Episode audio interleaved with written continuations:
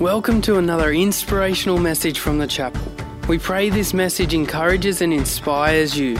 If you would like any more information, check out our website, thechapelcollective.com.au. Well, good morning. It's good to be with you. It's good to be with you live in our 10 a.m. service. I'm sure you in the room realised it was live.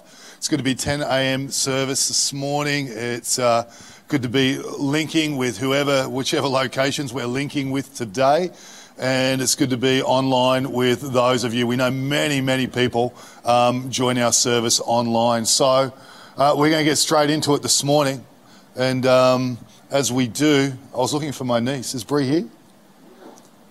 She's meant to be. Where is she? There she is. Brie and Dion are here. I just want to comment my um, niece and her husband, which makes him my nephew, moved here in the last week. So it's good to have them part of the church in Tamworth. Good to have them in the 10 a.m. service and we're looking forward to what God is going to do in their lives. Why don't you stand with me? We're going to pray. Now, listen, while we're all standing, you stand, you stand in the room.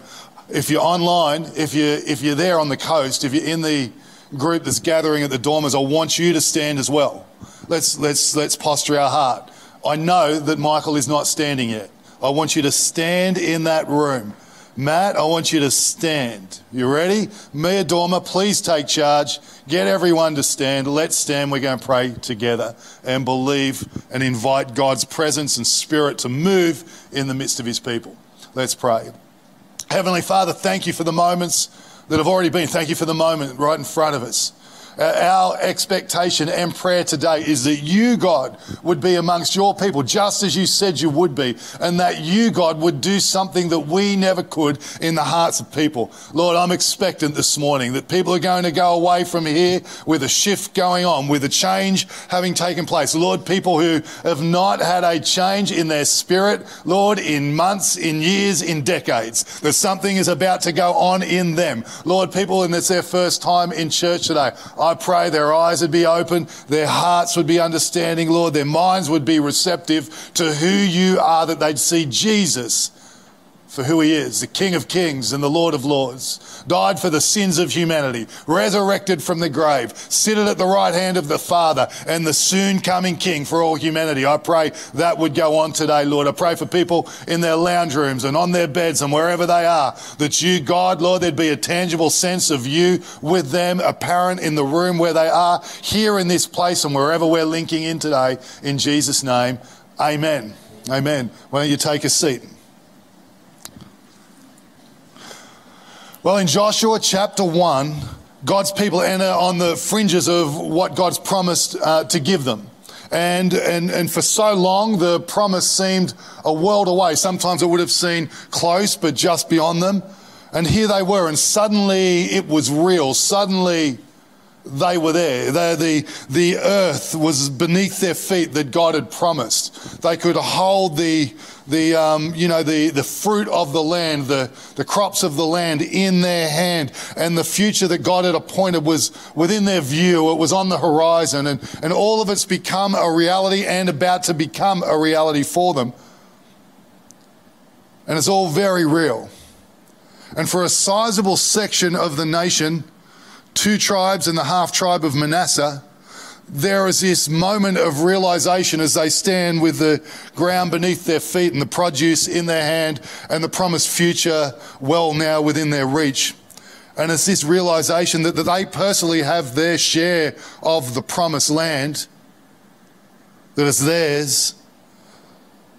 And so the question arises in Joshua chapter 1 essentially this Will they settle down into a lifestyle that suits, or they step into what God is doing next. That's what we're about to see. That's the place they find themselves in. Are they going to settle down into a lifestyle that suits now that they have the promise that they've got what God's said He would deliver to them? Or are they going to step into what God is doing next? And this um, message today is really a segue for me out of the U Revolution into something I think's next for you, for I, for us. And so, what to do next? I love their response. Listen to it Joshua chapter 1 and from verse 12. Then Joshua called together the tribes of Reuben, Gad, and the half tribe of Manasseh. And he told them, Remember what Moses, the servant of the Lord, commanded you The Lord your God is giving you a place of rest. He has given you this land. Your wives, your children, your livestock, they can remain here in the land Moses assigned to you on the east side of the Jordan River. But your strong warriors, your strong warriors, fully armed, must lead the other tribes across the Jordan to help them conquer their territory. Stay with them until the Lord gives them rest, as He has given you rest, and until they too possess the land the Lord your God is giving them. Only then may you return and settle here on the east side of the Jordan in the land that Moses, the servant of the Lord, assigned to you. And they answered Joshua, and I love their reply We will do whatever you command us, and we will go wherever you send us. Oh, that's my prayer for my children today. That they would say to their dad, Dad, we will do whatever you command us, and we will go wherever you send us. Last night we were cleaning up, and I told them, they said, Dad, it's family night. We don't have to clean. I said, We're going to do 10 minutes so your mum doesn't come home to a mess. What I didn't know that Kate had gone and set the stopwatch. And after 10 minutes, the alarm goes off. And there are still just a few things to do. And my children abandoned. Not my son, because my son is like these guys.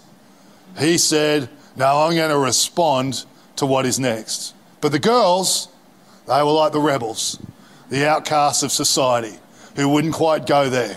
No, they wouldn't listen to the command of their father. They wouldn't respond to where I wanted to send them. They were done, and they went back to watching Once Upon a Time. These guys, faced with the tension of what to do next, can settle down into a life that suits, or they can step into what God's doing next.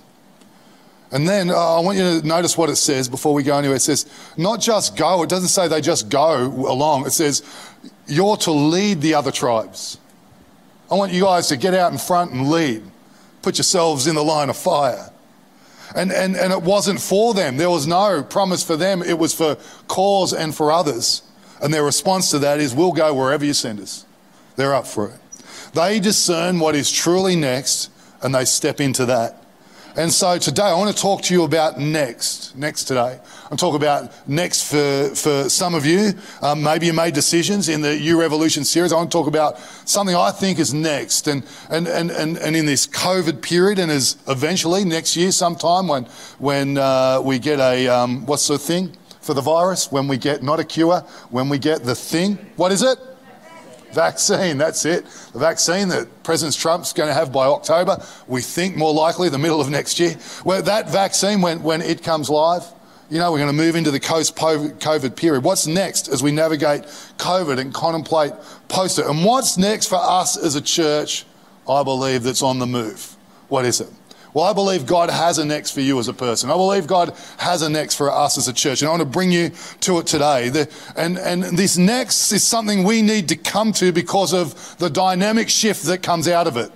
I want you to get that. Uh, this, this next thing I'm about to talk to is something that I believe we need to come to because of what the dynamic shift that comes out of it. Um, we're going to see an image on the screen.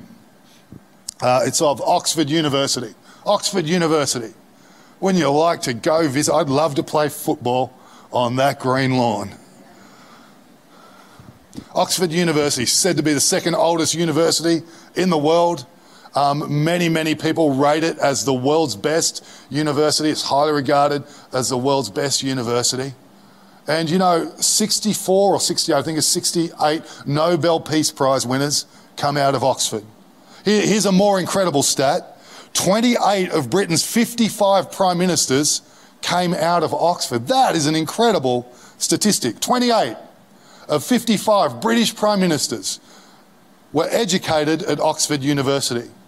If you want a political career, if you have prime ministerial, prime ministerial aspirations, the place to come out of is Oxford University, even their current prime minister. Not sure how long he's going to be in that role, but Boris Johnson came out of Oxford. That's where you go if you've got a political future. Just up the road from us, just a few minutes from my home, if you're here in Tamworth, just a few minutes from us, is Farrer Agricultural High School. Now, if you want a football career, many would say Farrer is the place to come out of. If you're from a regional setting, a rural setting, you know, that people would say the place to come out of for a football career is Farrer. There are certain places that produce particular outcomes. And I want to speak to us today. If I want to live a dynamic faith, if I want to be part of a dynamic church, there's a place we must come to because there's a dynamic shift that comes out of it. And I want to go there with you. You ready? Let's talk next and let's talk dynamic shift. We'll go to the Bible, Acts chapter 13, verse 1 to verse 3.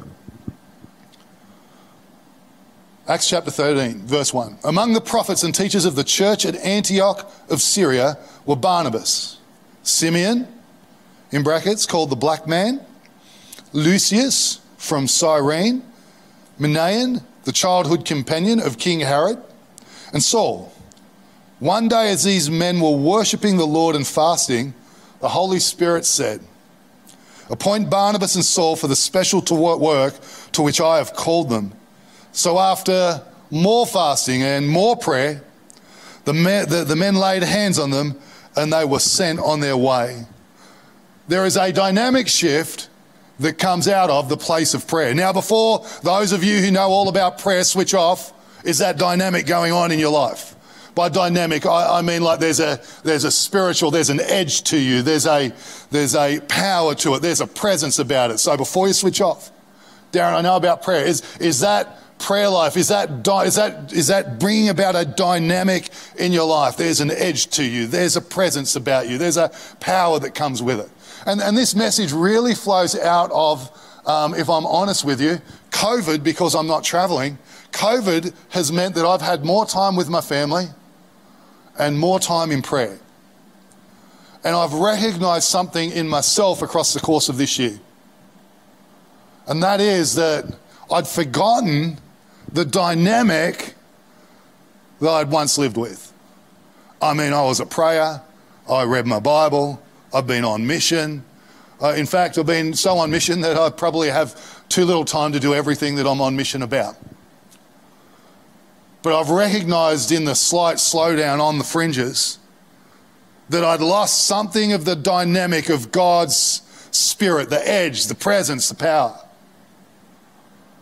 And as I began to pray and as I began to just spend more time in that, making the morning sacred. And then as we came to the U Revolution and as we started to gather people to pray, and I had both dynamics going on in my life, I noticed uh, just a sharpness. And then as I started to pray and add fasting again, I just noticed a sharpness coming back to my life. And, and out of that place, and speaking to you today, because there's a dynamic shift that God would bring about in every person's life. Now, maybe you've never been to church before and you're online or in the room and you're like, I haven't really even prayed. Well, if you're going to start praying, you may as well start praying in a way that's going to be powerful. So this will be helpful to you today. Uh, maybe you've never prayed in your life. Uh, uh, there's a, or, or you've prayed in American football, one of my great loves in life. American football, they have what they call a Hail Mary. It, it, comes from the idea of people will pray prayers when they're desperate. The Hail Mary is when the game is kind of, you got no option left and the time's run out. You throw a pass as far as you can and hope one of your players is able to randomly catch it and win the game. It's a Hail Mary. And it comes, you know, the idea is from Mary in Catholicism and the idea that that's what people do. When all else fails, they throw up a prayer to God and hoping God will answer it. Well, God's kind, that's for sure. My uncle prayed that prayer one time. He refused to serve God. In fact, he'd gone to church as a young boy, and for 40 years he rejected God. He was on the way to the hospital one day when his grandson, they'd called for the priest, and his grandson was about to die just 24 hours or less than 24 hours into his life, called for the priest. It was done. And as he drove to the hospital, my uncle prayed a Hail Mary prayer. And he said, God, I don't deserve anything from you. I've rejected you my whole adult life. But if you will heal my, heal my grandchild, I will serve you all of my days. In that hour, that, that child recovered. In that hour, that child restored to complete health. That's not fiction. That's fact. That's my own family. And my, the, the child didn't die, but lived. And my uncle, from that day to this, has been a follower of Jesus. God will honor Hail Mary prayers from a heart that's looking towards Him.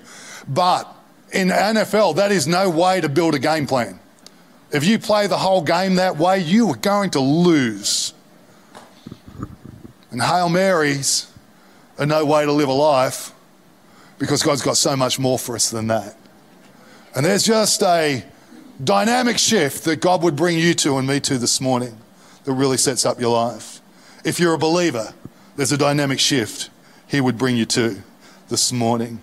And so we see it here. It says, One day as these men were worshipping the Lord and fasting. I like this.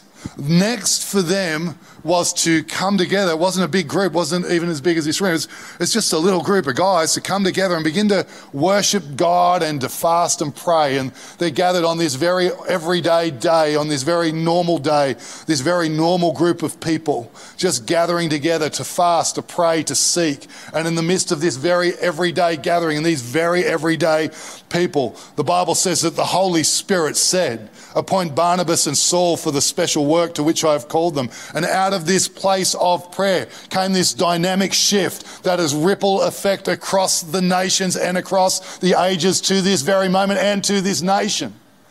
Out of an everyday prayer meeting with some everyday guys who were there to seek, pray, fast, and worship Jesus, something went on that brought a dynamic shift for them, especially for two of them, and for human history.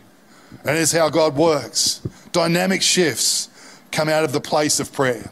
In Acts chapter 1, there's a dynamic shift in people.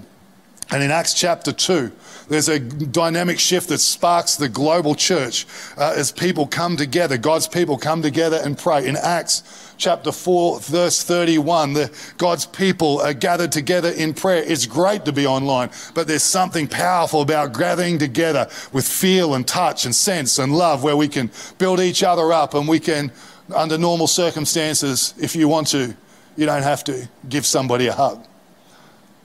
In Acts 4:31, they're gathered together and pray, and it says they went out with power and preached the gospel boldly. And then in Acts 13, where we've just read, there's this defining direction that came as God's people gathered and prayed. We go into prayer, something comes out of that place. It's just how it works. It's dynamic is more than that. It's powerful. Um, a bunch of years ago, uh, when I was at Bible college, um, some of you didn't even know I went to Bible college, did you? The next question is, did he pass? Well, as long as you submit the work, you couldn't fail, so that was handy for me. Um, but when I was at Bible college, I was um, overseas preaching at a Bible college in Papua New Guinea. And it seems like the uh, most unusual place for a, a, a, a Westerner, um, Sydney sider, to go to a Bible college. But this is the best Bible college you've ever seen in your life. And I was there for, with, with the college and I, I preached at a youth, a large youth rally. And I remember walking down to the youth rally with the person who was looking after me. And we walked through these paddocks right next to the auditorium, like sports fields. And there's just people everywhere, just in groups of two and five and six and three and everywhere. Like, I can't remember, but it felt like hundreds. I don't remember. It's a while ago. And I said, How good is it that this far out from the service, these guys are all just hanging out. And he looks at me and he says, Oh, Darren, they're not hanging out. They're praying for you. And they have been for the last hour. They'd already been there for an hour. It wasn't time for the service yet. But young people, young people, young people who weren't saying, oh, we'll get there when we get a bit older, because that doesn't happen. You set the tone now, and that's what flows. Young people gathered in twos and threes and fives and sixes praying for me. And I can tell you from that day to this, I have never stepped into a pulpit to speak and had an experience like that. There was just, I'm telling you, there was just something about it. There was, I stepped into it, and it sounds weird, I know, but I stepped into it, and, uh, and it's like a, that which we talk about, the dynamic shift, the Holy Spirit in a dynamic way that I'd not encountered before or even since with that kind of power and that kind of presence. It was tangible, it was thick, something was going on. And where did it come from? Not from me. Out of the place of prayer. Powerful, dynamic shift that goes on when people will go into the place of prayer where something can come out of it. And so I want that to go on in you that edge, that presence, uh, power to it. If I want to live a dynamic faith, if we want to be a dynamic church, and we do, there is a place we must come to that the dynamic shift comes out of, and it's the place of prayer. So, here are five things about the place of prayer and the dynamic shift it works. I think it'd be helpful to you. They're certainly helpful to me. Number one, if you're taking notes, number one. Number one is overflow. This idea of living out of overflow. Uh, living out of overflow moves our faith, faith from wherever it is to dynamic. Um, the Bible says this, listen to it, Ephesians chapter 5, um, verse 15 to 19. So be careful how you live. Don't live like fools, but like those who are wise. Make the most of every opportunity. I love that. Make the most of every opportunity in these days, evil days. Don't act thoughtlessly, but understand what the Lord wants you to do. Don't be drunk with wine, because that will ruin your life.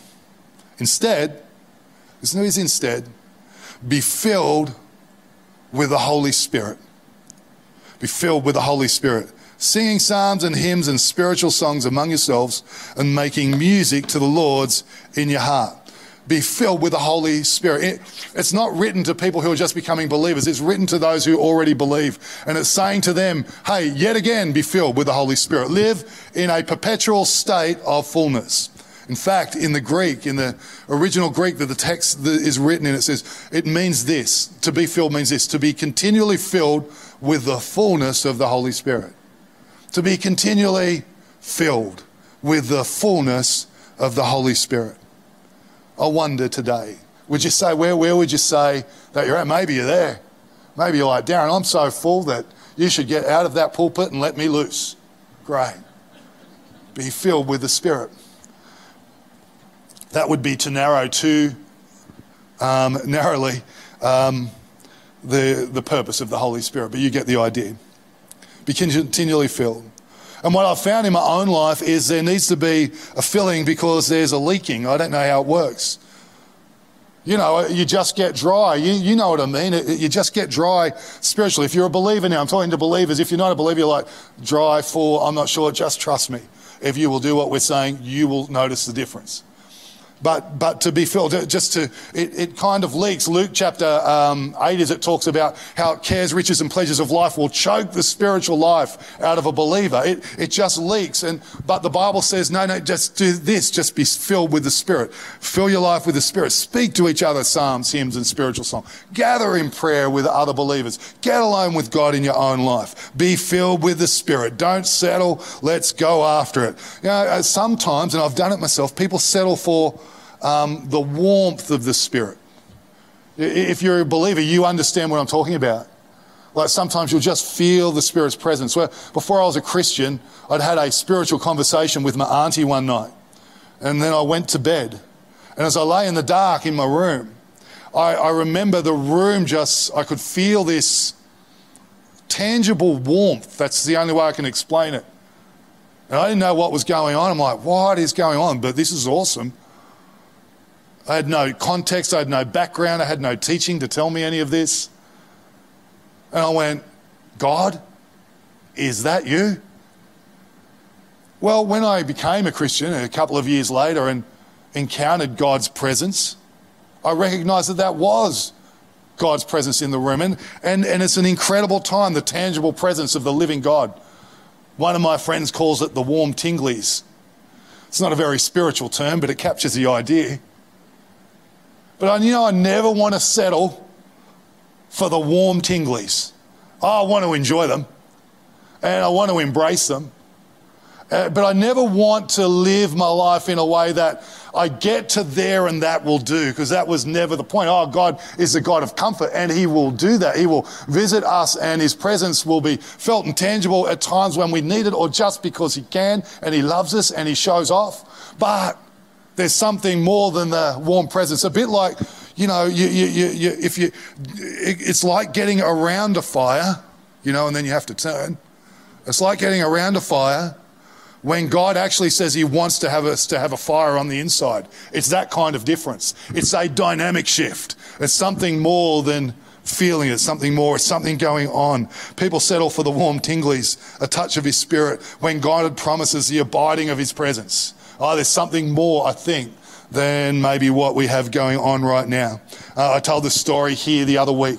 I was fueling up at a petrol station and all the Bowsers were on empty. I'd never experienced it before. And I, the fuel just wouldn't come out, multiple Bowsers, and it was on empty. A few days later, I'm driving up through um, and I stop at the fuel station, go to put in the diesel, and then there's this button. What's it called? What is it? High flow? High flow, that's it. High flow, thank you. What a contrast when the tanks were empty and when I hit high flow. And that's the difference in people's Christian faith. Sometimes we're living with tanks empty, and, and the Bible, all it's saying is live on, hit high flow. And that comes out of the place of prayer. And so uh, let's do that. That's number one. Number two, go deeper. Just go deeper. One day, as they were worshipping the Lord and fasting, the Holy Spirit said. And then after that, it says, so after more fasting and prayer, I don't know about you, after that word, I'd be like, we're done here. I think our work's done today. But no, they lingered longer. They stayed and went, let's just continue to seek God. Let's continue to pray. I at least would have said, okay, I'm ready for a muffin. And they're going, no, no, we're going to seek God. We're going to continue to seek and pray and fast and worship. Let's not let the moment just be that big a deal as it is, but let's continue to press into God and see what He does. Going deeper going deeper. Go beyond the surface. Think beyond the generic in the way we pray. Be specific. Get strategic. Pray from the heart. Find new prayers and new ways of saying them. You know, take a phrase like, oh, I just want to give you glory, God. How else can I say that? Because that's kind of meaningless in, for some of us.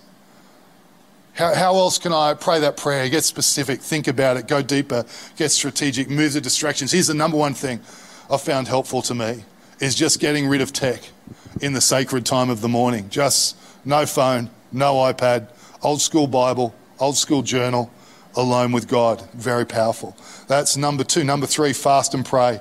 There just is something about fasting. There just is. It's not a condemnation. It's not getting anyone to heaven. But I tell you what, it does open us up to a spiritual dynamic that we won't otherwise know. Encourage you to just experiment with it. And I don't mean fasting TV or Facebook. That's not a fast. A biblical fast is to go without food for a particular time and to pray.